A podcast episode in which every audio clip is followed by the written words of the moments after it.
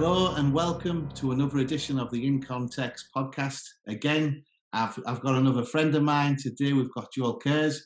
Uh, every week I introduce people by calling them my friends to make out that I'm popular. but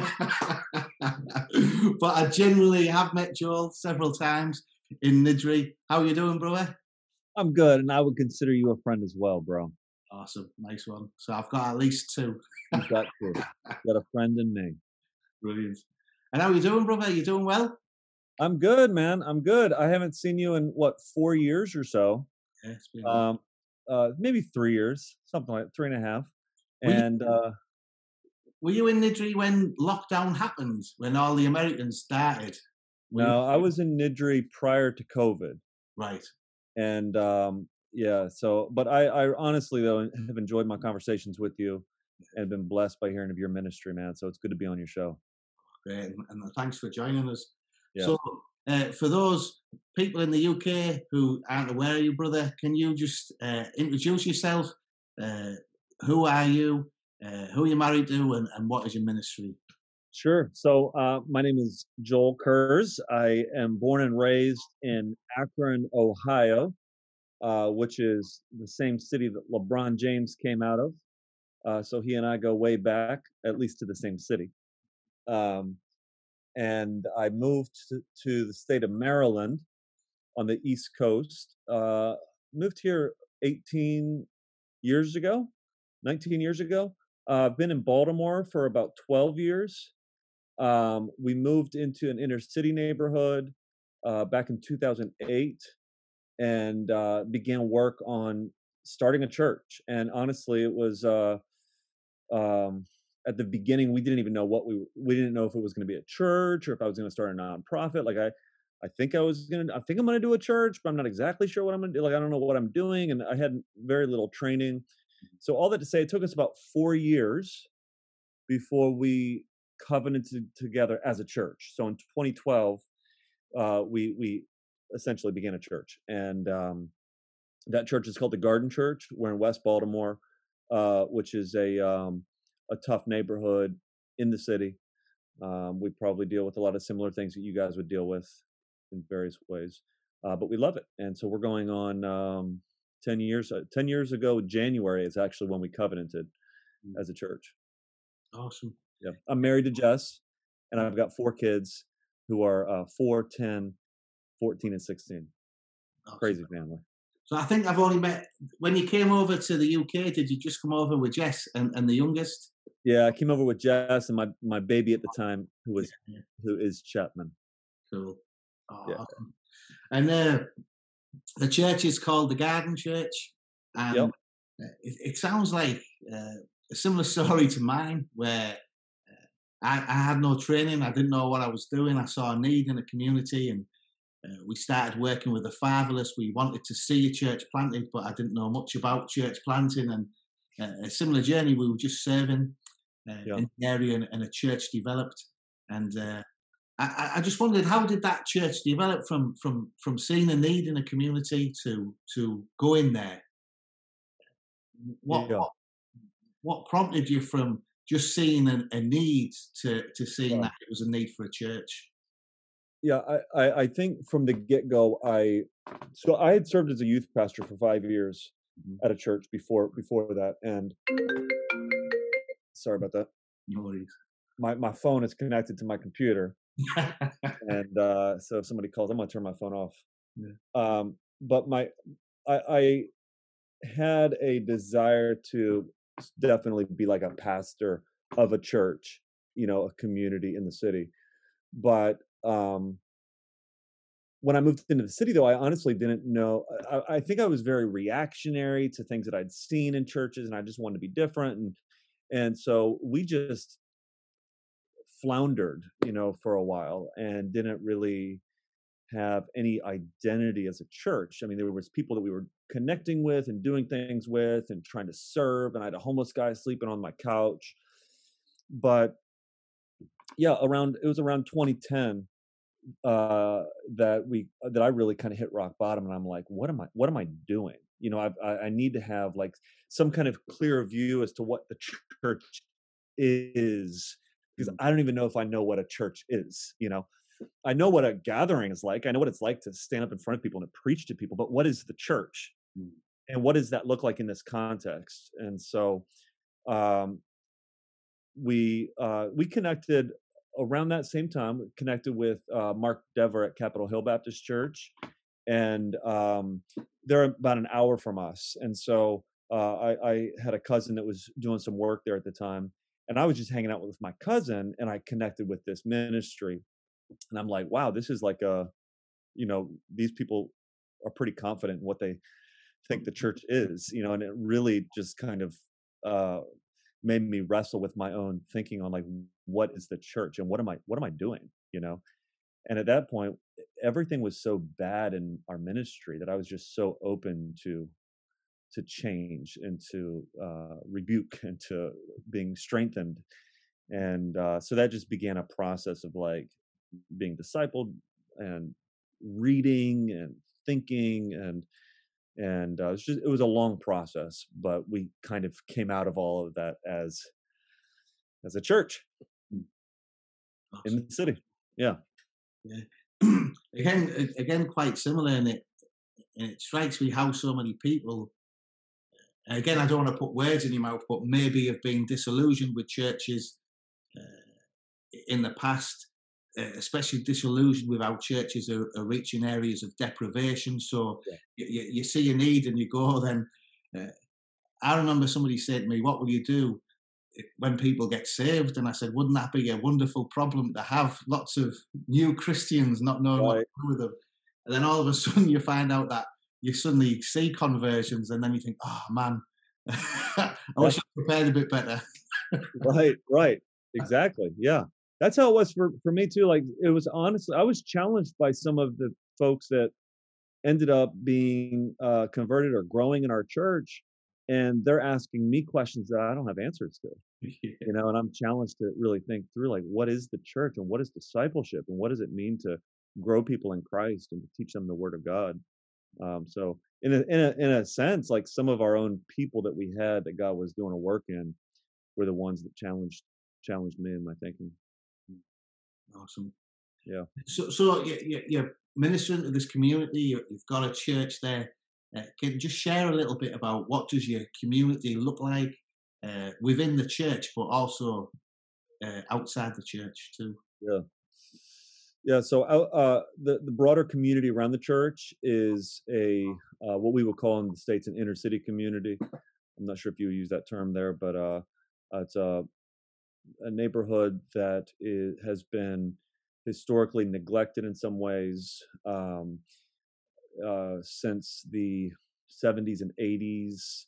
Uh, big drug epidemic in the neighborhood, a lot of drug trade um, a lot of corruption, I would say, in the city as well. Um, so there's there's just some things that uh, are in place that allow certain neighborhoods to to struggle. You know, just uh, a lack of good policing in neighborhoods, and just you name it. So all, all that to say, that's that's sort of our context. It's resulted in a neighborhood that is uh, mostly low income, um, mostly fatherless um or maybe i shouldn't say fatherless but like dads don't live in the homes yeah. you know i do think that there are dads that love their kids um, there's great some great organizations in our neighborhood that are trying to connect with fathers you know and there's i know there's dads that are trying to stay in their kids lives but with the cycles of of poverty combined with hustling drugs you know, and then violence. So many young men who are dead in the streets. There's just this epidemic of no dads in the homes. So, um, so that's that's where we live. Uh, there's also, you know, we're in a city, so like not too far is uh, some some wealth and some some people that have been there for a long time and and you know really established neighborhood uh, with money. Um, there is some uh, development happening in our neighborhood and you get some some young professionals that have moved in so there's a little like you know question marks of gentrification uh wondering how that's going to go um so we just live in all of that tension and I think in some ways our church probably reflects a lot of that. Mm. So our church uh, definitely reflects the community right around us. We have a number of folks that uh, are homeless or came uh, homeless and are now in in housing. Um, we've got uh, people that grew up in the neighborhood. We've got people that uh, have just been moved around Baltimore City their whole life, uh, or from a similar context from another city. Um, we've got some that have come out of that and are doing well in life and uh, working a job. Um, and then we've got some that are passing through there in the city for a program and they're looking for a gospel preaching church. And they ended up uh, finding us on a website and here they are. Yeah. So we've got a mix. We've got a mix. we've had a few of them. We we registered with TGC, and mm-hmm. some people who would come uh, from Ireland presumed we would be a lot bigger and quite different because we were on the TGC website. Also, yeah. we never again on the Now Marks website, so we had a few people join us.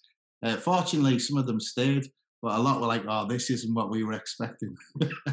yeah, bro, that same experience. Like some of the ones that have stayed are our best workers. Yeah. You know, they get it. They're gospel centered. They help us with discipleship. They're wonderful and that's in some ways like our middle class folks come through some of those websites. They're just looking for a church.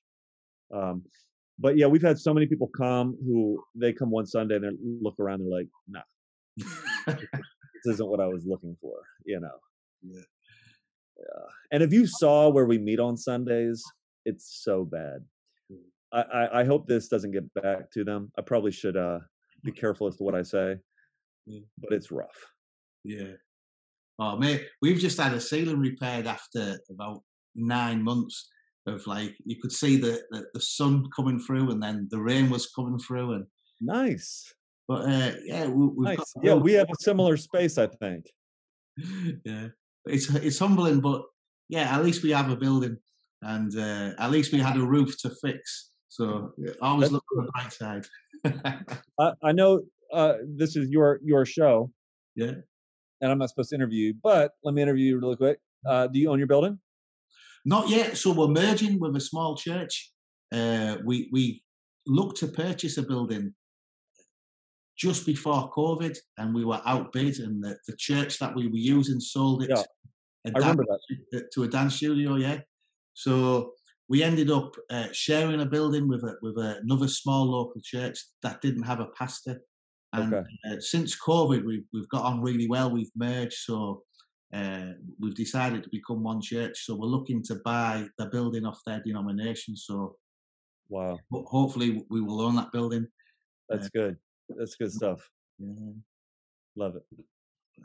Well, one one thing we lack really in our area is is diversity.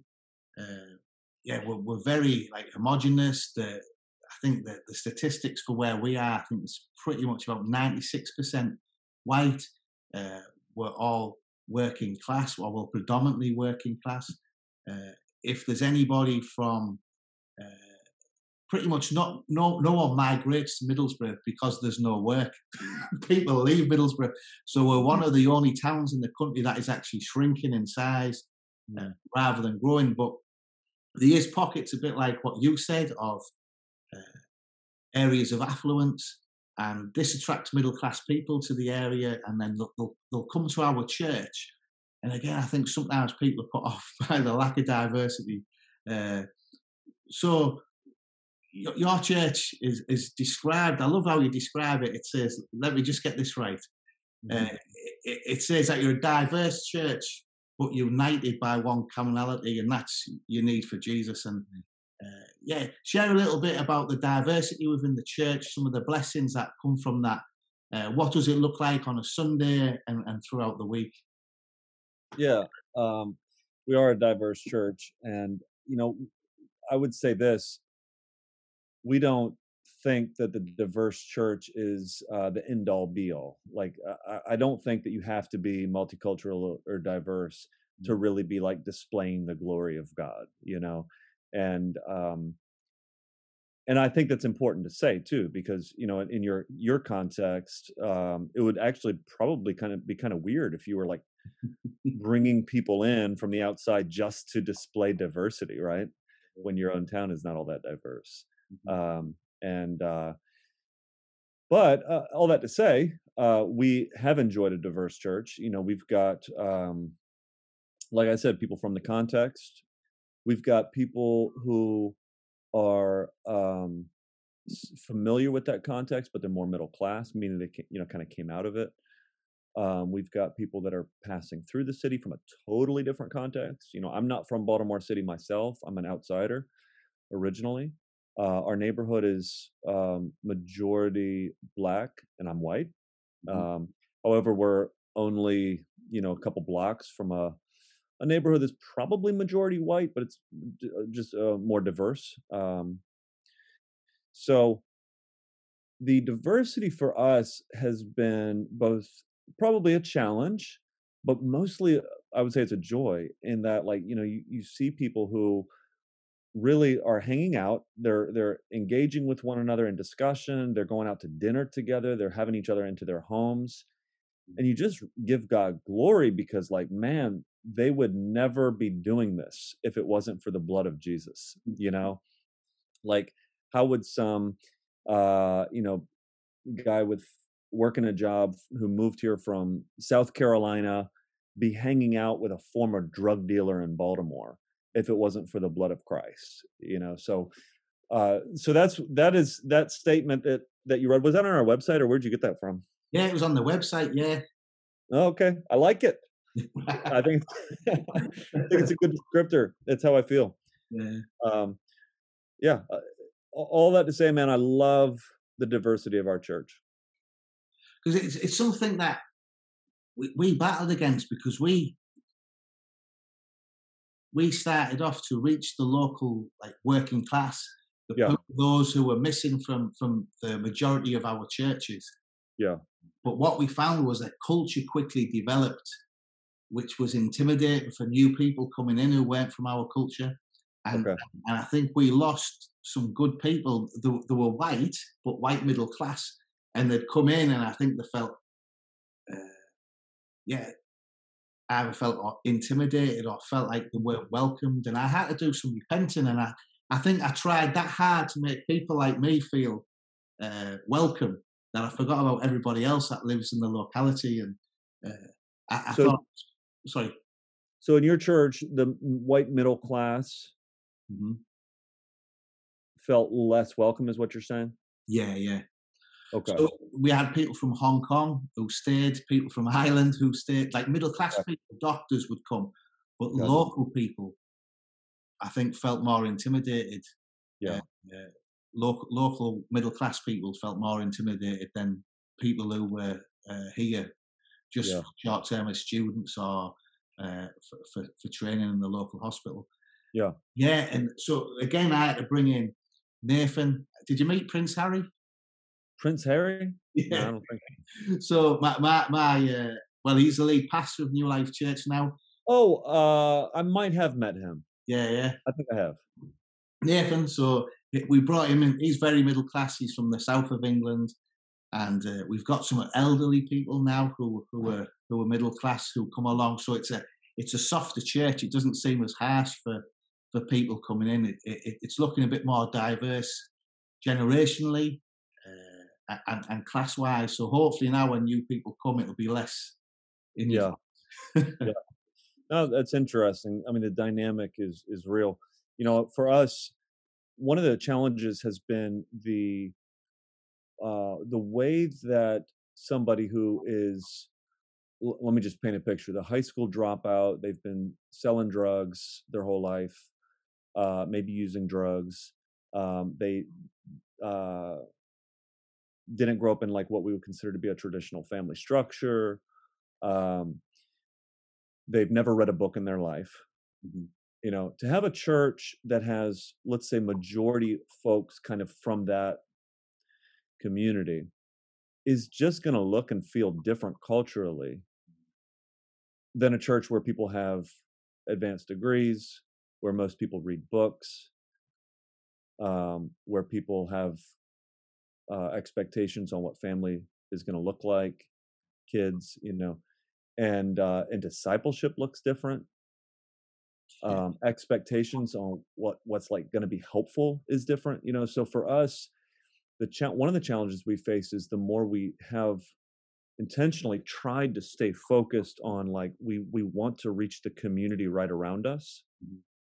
you know and, and i say intentionally because um i am i'm an outsider myself and i think there's always going to be a draw at some level for an outsider to attract other outsiders yeah. you know people who look like me um and uh and so i have to intentionally keep our church focused on the neighborhood like we we need to be thinking about this community around us and uh, the more we've seen an increase in that like you're saying to some degree the harder it's been to keep middle class people yeah. uh, because it doesn't match all of their expectations of what church should be or what uh, people should even be like in in the church um, so it's a, it's an ongoing. I, I again, I still appreciate the diversity and love it, mm. but uh, but that's an ongoing challenge as to like how do we how do we actually have a church that effectively reaches and disciples people from different economic backgrounds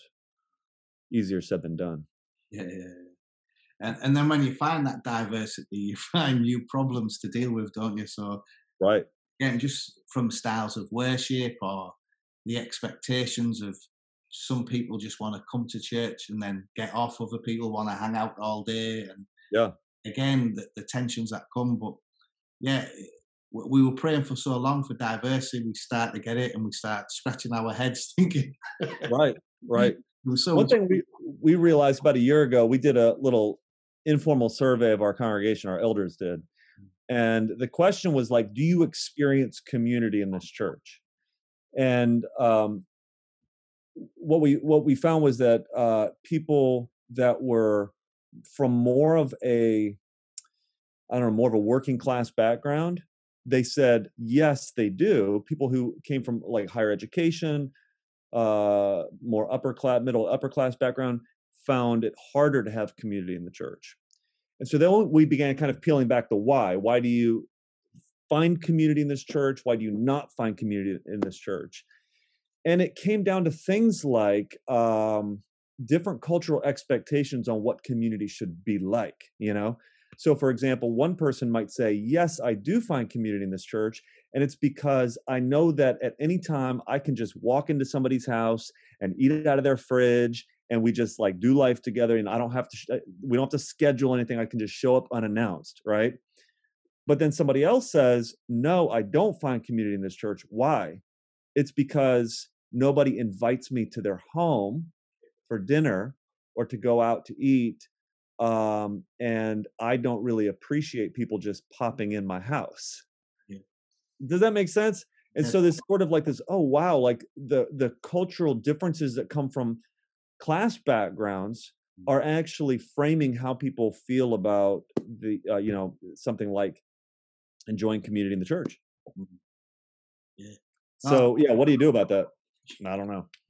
It's interesting to know, but yeah, well, I, I had the opposite. So I felt like offended when people would put me in the diary. I'd say, let's let's hang out, and they'd say, yeah, I can meet two weeks on Thursday at seven thirty p.m.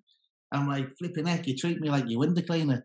I'm uh, right, right. an appointment, and uh, not realizing that that was they were busy. The lifestyle they had meant the time was limited, and yeah. you could only fit socializing in.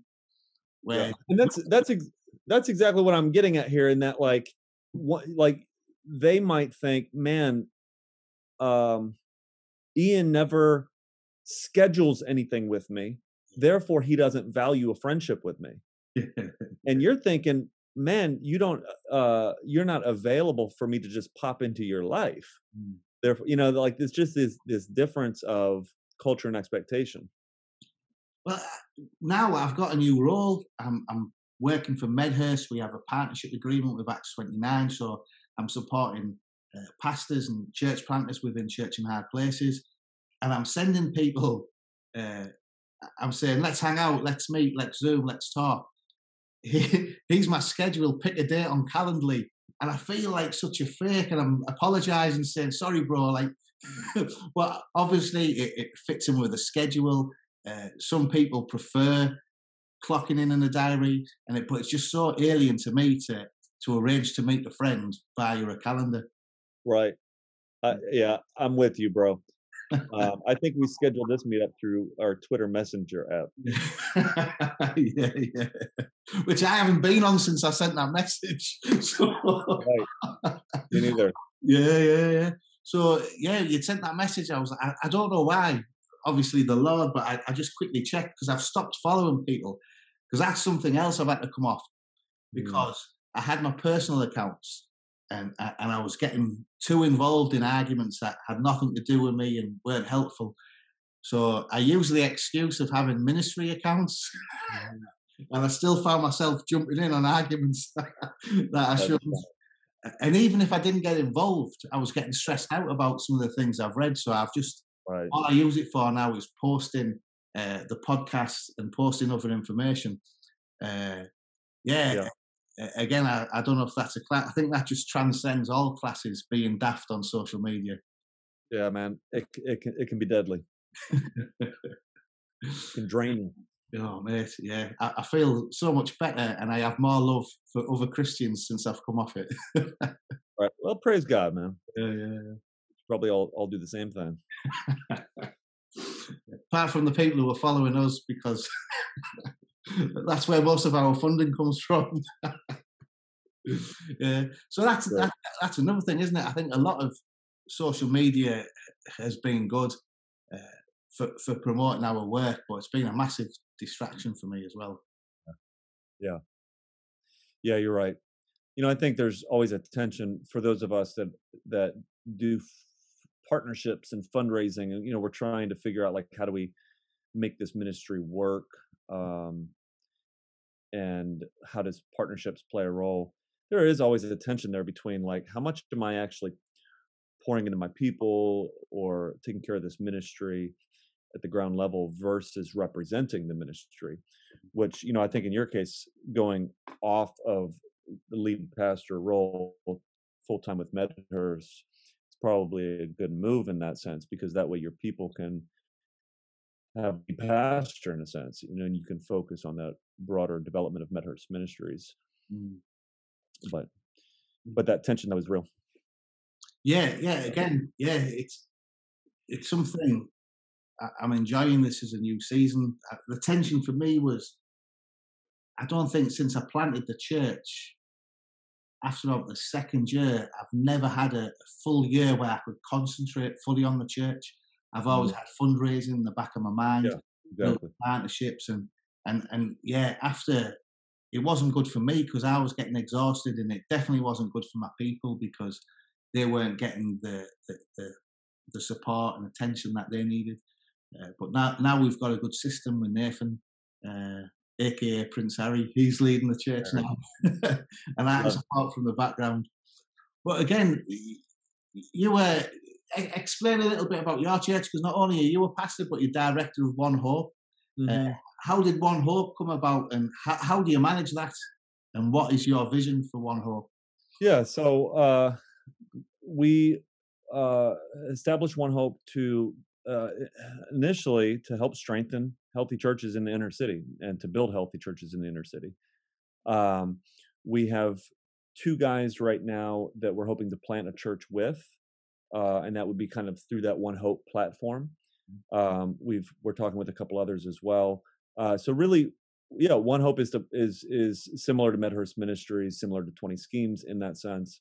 Um, it's uh, it's also slightly different. So uh, the way it's, I think it's different is um, when we began One Hope, we we're fundraising uh, to bring on a gospel worker for our own ministry right here uh, mm-hmm. because we just needed help and you know our church uh, was um, growing but we were growing with people from the context and we needed help with discipleship and and a lot of uh, i don't know social development of you know people such as like for instance um, you know job training uh, we could outsource that, but at the end of the day, uh, working a job is a discipleship issue.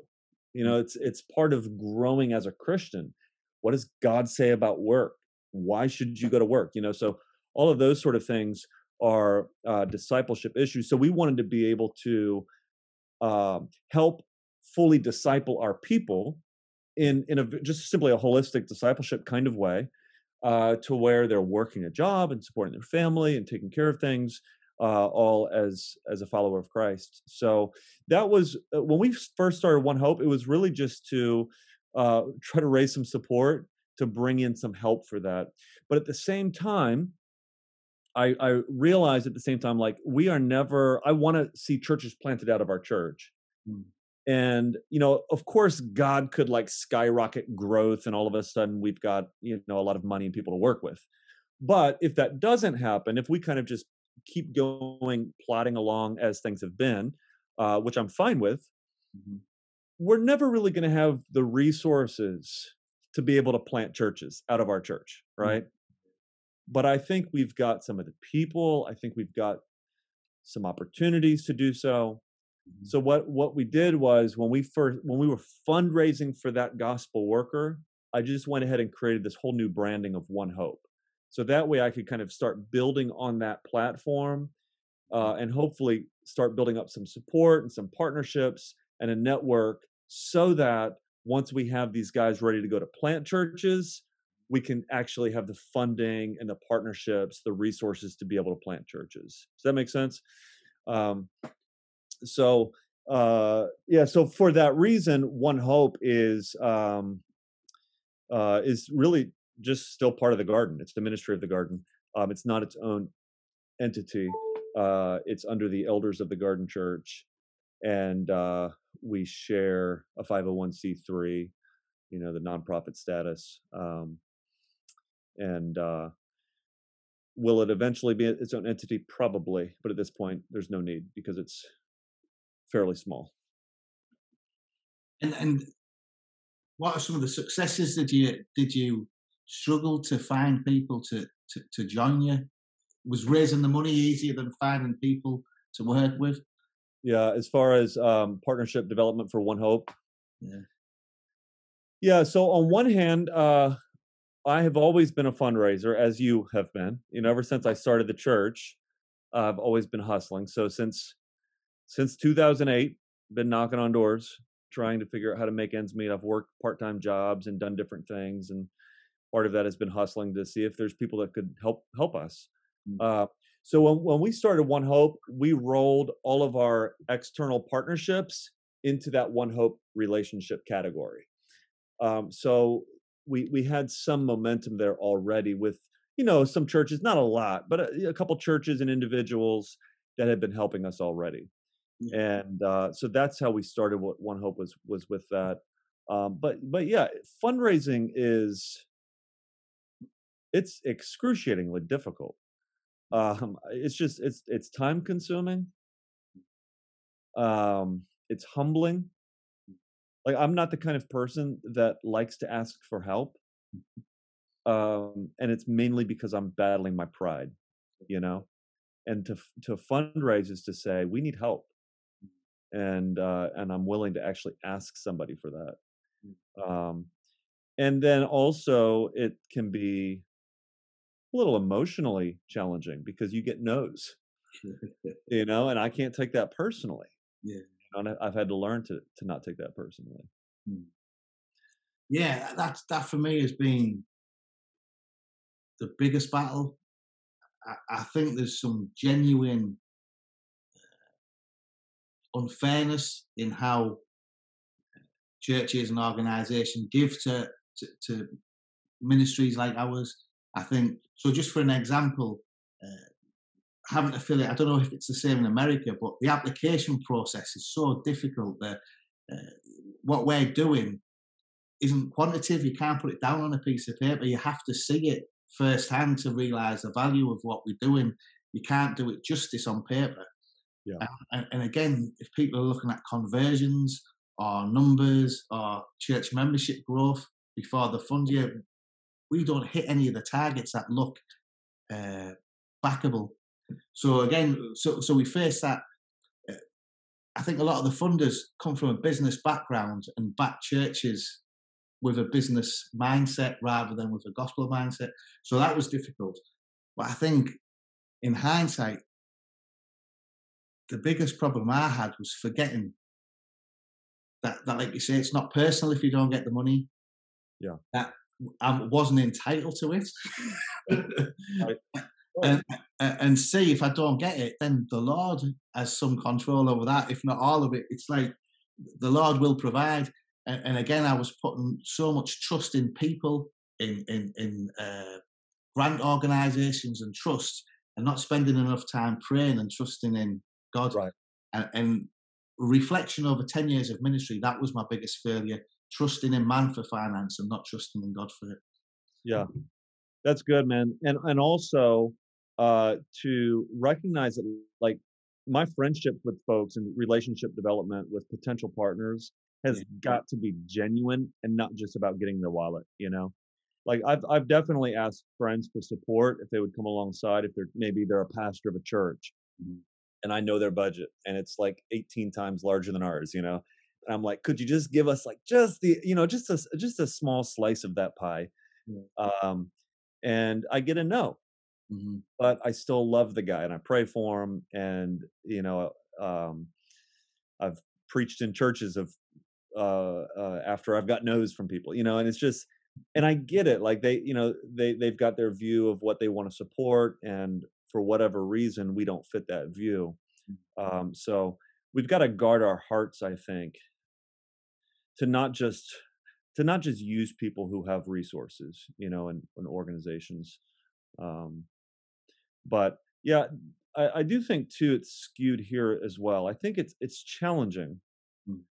You know, like you'd said, um, eh, I think how did you say it in the UK? Um, the the forms, the applications to fill out, like um, so for us it could be that but i think uh, and maybe this is similar to the UK, but for us in our evangelical world, there's such a focus on church planting. It's like when I say church planting, I mean like uh, you know, a two to three years support to get a church off the ground. Yeah, yeah. But the development stage of that church planter, which could be eight or ten years, you know, the development of a ministry through which church plants could be birthed um, long-term support for church planters like that's stuff that i don't think we have thought through well and i'm not sure if we have good answers as to what that looks like to fund that in in hard places. Yeah you know because that that is funded in uh well-to-do places you know through middle class upper class ministries you know you get these large churches that are able to to fund internships and large training programs and be able to produce leaders and um, but when you get somebody who's from from the context in a tough neighborhood the the amount of time that it requires to develop that individual into a potential elder or church planter is just astronomical mm. you know and um and, and this is why we're not doing a lot of church planting in tough neighborhoods is because we don't have any kind of real system in place to be able to help develop and train guys from these churches and even to build healthy churches in these neighborhoods that can become church planting centers so it's it's uh yeah it's a it's a tough i don't spend a whole lot of time thinking about it because i don't want to become bitter you know i just want to keep my head my hands on the plow, my head to the ground, and keep keep doing the ministry I can do. I don't want to end up being like a bitter guy, like blaming everybody else. But but there's work that there's work that needs to be done. Yeah. And I think what you're doing is kind of blazing the way in some, to some degree and saying, hey, this is the kind of work that needs to be done. Who can get behind it? Mm. Yeah. And again, I think what what's brought me to my new role is the failures in my role as a pastor. So, so I'm supporting pastors and planters now, uh, trying to help them avoid the mistakes I made as a planter and a pastor myself. And, and again, that frustration wasn't just like bitter against funders. I was finding myself resenting other church plants that were getting funding rather than mm. giving thanks and praising God for His generosity. I was like, why, Lord? Why not me, Lord? Right. I know. I know that feeling. That's what I'm saying. We've had to battle against. Yeah, yeah, and, and that drains you as well. That's a huge, that constant spiritual battle with your own pride, your ego, your resentment, yeah. but also a righteous anger. It's hard. It, it, distracts you battling these emotions and feelings, and uh, uh yeah. uh, it, it, we're supposed to be focused on the mission, but often we're focused on just keeping our own heads straight to keep. Yeah. Yeah, it's when when you feel like you're drowning, it's hard to rejoice with those who rejoice. Yeah. but we're still called to. Yeah, yeah. You know, and if you and I can figure that out, it'll help our help us in our discipleship of our own people who are struggling and they're called to rejoice with those who rejoice who who just got a pay raise and they can't find a job you know? Yeah definitely. Yeah.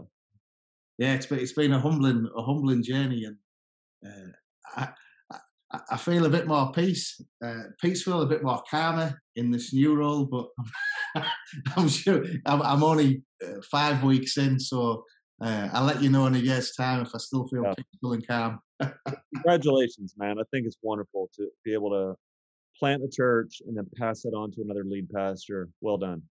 Yeah. I only did it so when it fails, he gets the blame. Right, right. Yeah.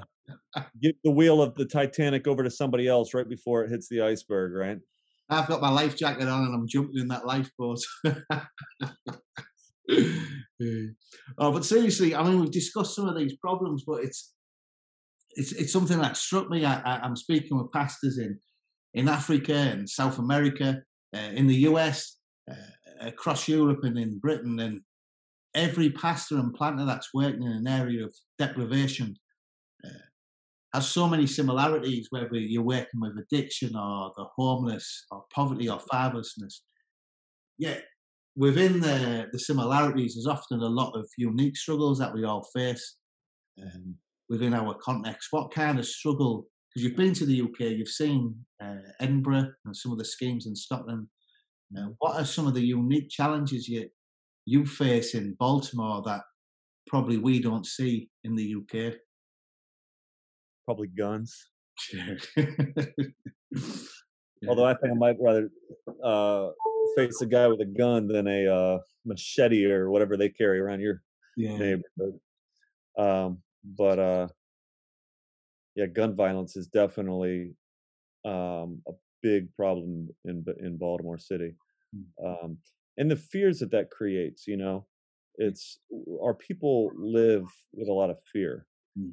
and you know sometimes i think like my my girls take public transportation to school um you know I, i'm always trying to push my kids like out into the neighborhood like go ride your bike around the block you know um and and I think like the I think the fears can be unfounded to some degree when you look at like what's what are the chances of yeah. you know something happening? It's probably pretty small, but nonetheless, so there there is fear uh, that people live with, and so that's a challenge. You know, uh, another challenge that I think ties into that is people staying in the neighborhood.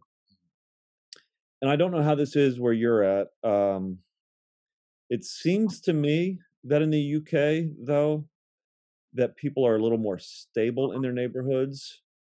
What I mean by stable is they they they live there for years, years and years. They're they're not. It's not at, maybe not as transient. Mm. Now, correct me if I'm wrong, but our neighborhood is extremely transient. Like, I, I moved here into the neighborhood, like I said, uh, going on going on 14 years ago actually, and it's a totally different neighborhood 14 years later you know every all the kids that i knew back then are are gone you know many, some are some are dead uh, but many of them are just gone uh, families get out of the neighborhood. Everybody always thinks you know the neighborhood is the problem and i'm going to move to north of the city or i'm going to move to east or i'm going to go to a different neighborhood and that's going to be better. And i honestly think it's just this hopping around baltimore city constantly are what we call Section 8 housing, which is um, uh, government subsidized housing mm. uh, projects. uh, you get moved around in those. You don't stay in the same area often. People lose their Section 8 voucher and they end up having to do something else. So, so the the the fear combined with this transient, like I want to get away, I want to get out, um, then what it's it's honestly just hard to know like what a neighborhood church looks like. You know, we have a big value of people living in the neighborhood and staying in the neighborhood. Sometimes it feels like, man, it's kind of like our middle class people that are staying here because they're the, they're the ones who are less, uh, you know, they have more stability in their lives, um, and uh, just creates these unique challenges. How, how would how does that compare to where you're at? Do you feel like people is it is it transient there, or do people tend to stay in your community and? Yeah, so traditionally very stable, uh, mm-hmm. unless people climb up the social ladder.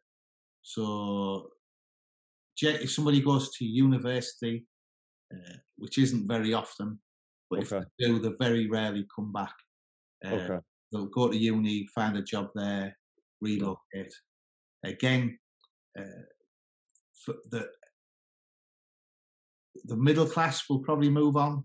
People who've got social mobility, the poor generally stay in the same area because waste of time moving because there's no jobs to move. Do you know what I mean? The only reason to move would be uh, to find work, which there isn't any. Yeah.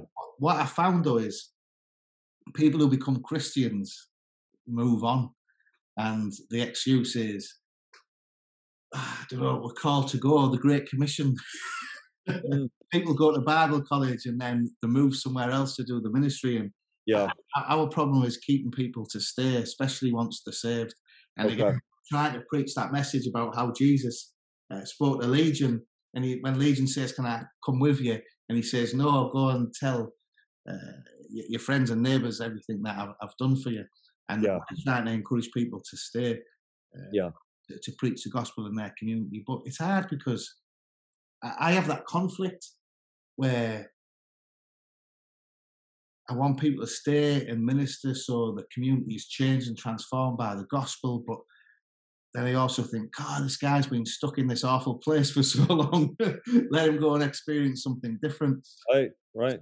That conflict, there's a constant tension before, between me wanting people to stay, but also them experiencing something different. Yeah.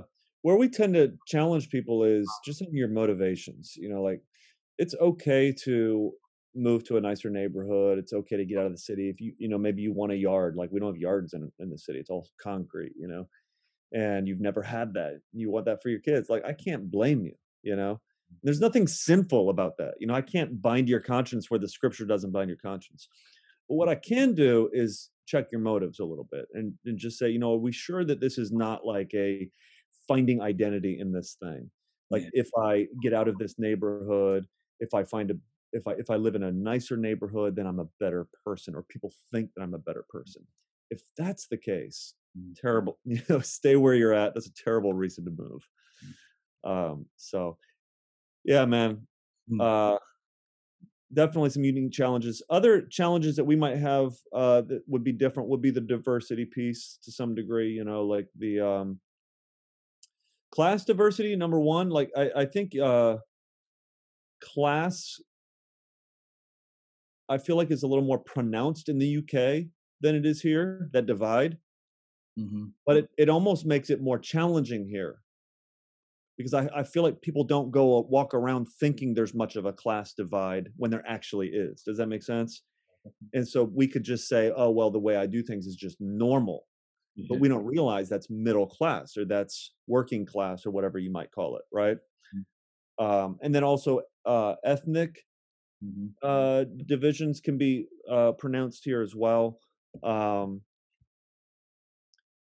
Christianity is a tool of oppression. Mm-hmm. Christianity is uh, a European tool to uh, to promote white supremacy. It's the white man's religion. Um, you know that is very very prevalent. That kind of thinking is prevalent here. And how do you then, as a white pastor? So I, have I've read. Question.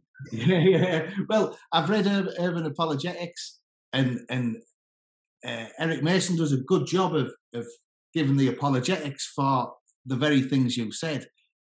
But he's more likely to be taken serious by somebody within the, the black community than say a white pastor. How do you argue against these uh, yeah. th- these false thinking as a white pastor? Yeah, it, it's it's challenging. You know, sometimes I was just telling uh, somebody in our church this yesterday that sometimes my uh, white skin mm-hmm.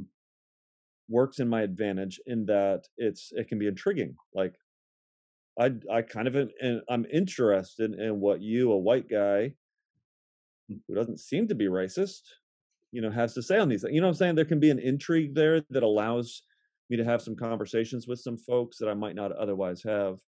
And then it can also be a challenge. You know, there could be definitely people who just uh, probably do without me even realizing it, you know, write our church off as, oh, that's just that white man's church, you know. Um, but one of the things that God's blessed us with, though, is black leadership.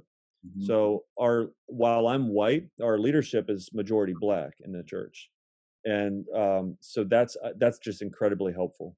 Mm-hmm. Uh, yeah, um, and and and also the fact that uh, we've got people that are just hungry for the word. Mm-hmm and are willing to say okay let's go to the scriptures and let's just let's let's let's look at history as well oh that's something else is looking at history i i feel like i've always tried to show that the christianity is not the white man's religion that christianity is birthed not in europe you know? I'm always trying to counter these kind of conversations before they even happen. You know so so that way when some somebody hears something on youtube or their neighbor says something well yeah we've already been having those conversations you know and there's a sense of like apologetics that i've already been doing with folks before they even realize that that they need apologetics you know so it's just basic discipleship uh praying with people conversations studying the bible together um and having uh having a good team of good team of leaders that helps Yeah, again, that's that's something again that strikes me and, and is so obvious. But every pastor I speak to, when we speak about the unique challenges, uh, every challenge ultimately is faced by the same thing, and that is through prayer, through the gospel, through yeah. discipleship, isn't it? Trusting in the Holy Spirit. And, yeah. yeah, yeah. You know, eh, I, I uh, just was having a conversation with another white pastor in a um, uh, I think it's a majority minority church, meaning he's as as a white guy, he's he's in the minority in his church, but he's having some crit- critique and some some criticism coming at him about his uh, inability to pastor people because he's white.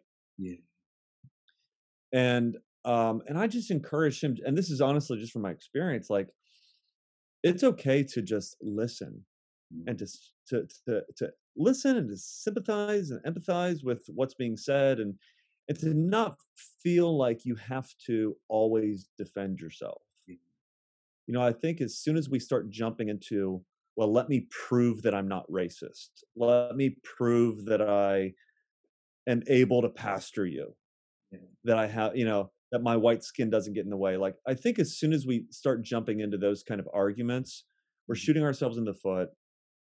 Um, you know, our very evidences are uh, become become nothing because it's like, well, let me just tell you why that evidence, you know, doesn't count. And um, uh, so I, I encouraged him. I was like, just you know, just pray, preach the word, disciple people, and let your faithfulness speak for itself. Mm. You don't have to defend your ministry.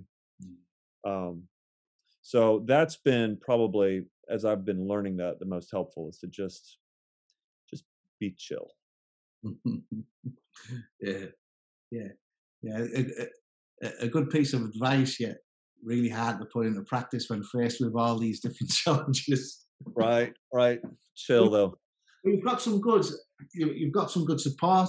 Uh, you, have had Uh, I, I, say you just recently had, or have you got one coming up, uh, like a weekender coming up, or have you just had one?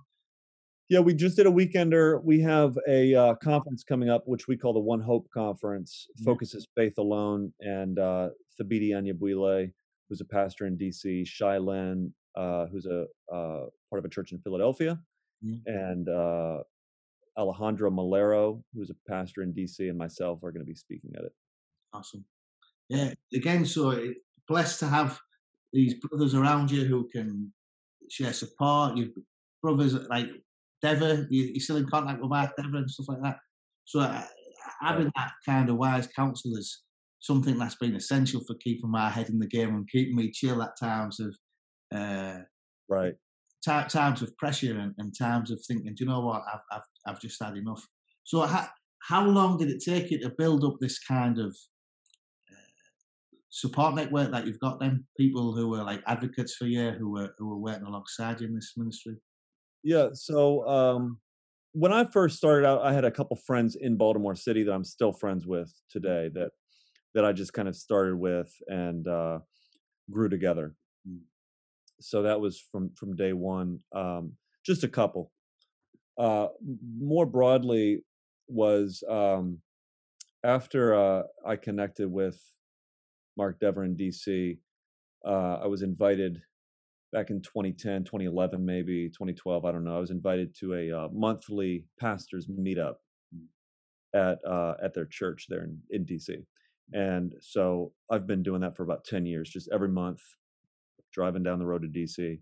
And that gathering of pastors is probably, uh, man, it's like the most therapeutic time of my week to just sit there and talk about challenges and and all most of those guys are all completely in a different context which has been helpful for me it's been humbling for me because i think for a while i thought like nobody gets my ministry because of my context Mm-hmm. And I've be I've come to realize like no ministry's just tough everywhere.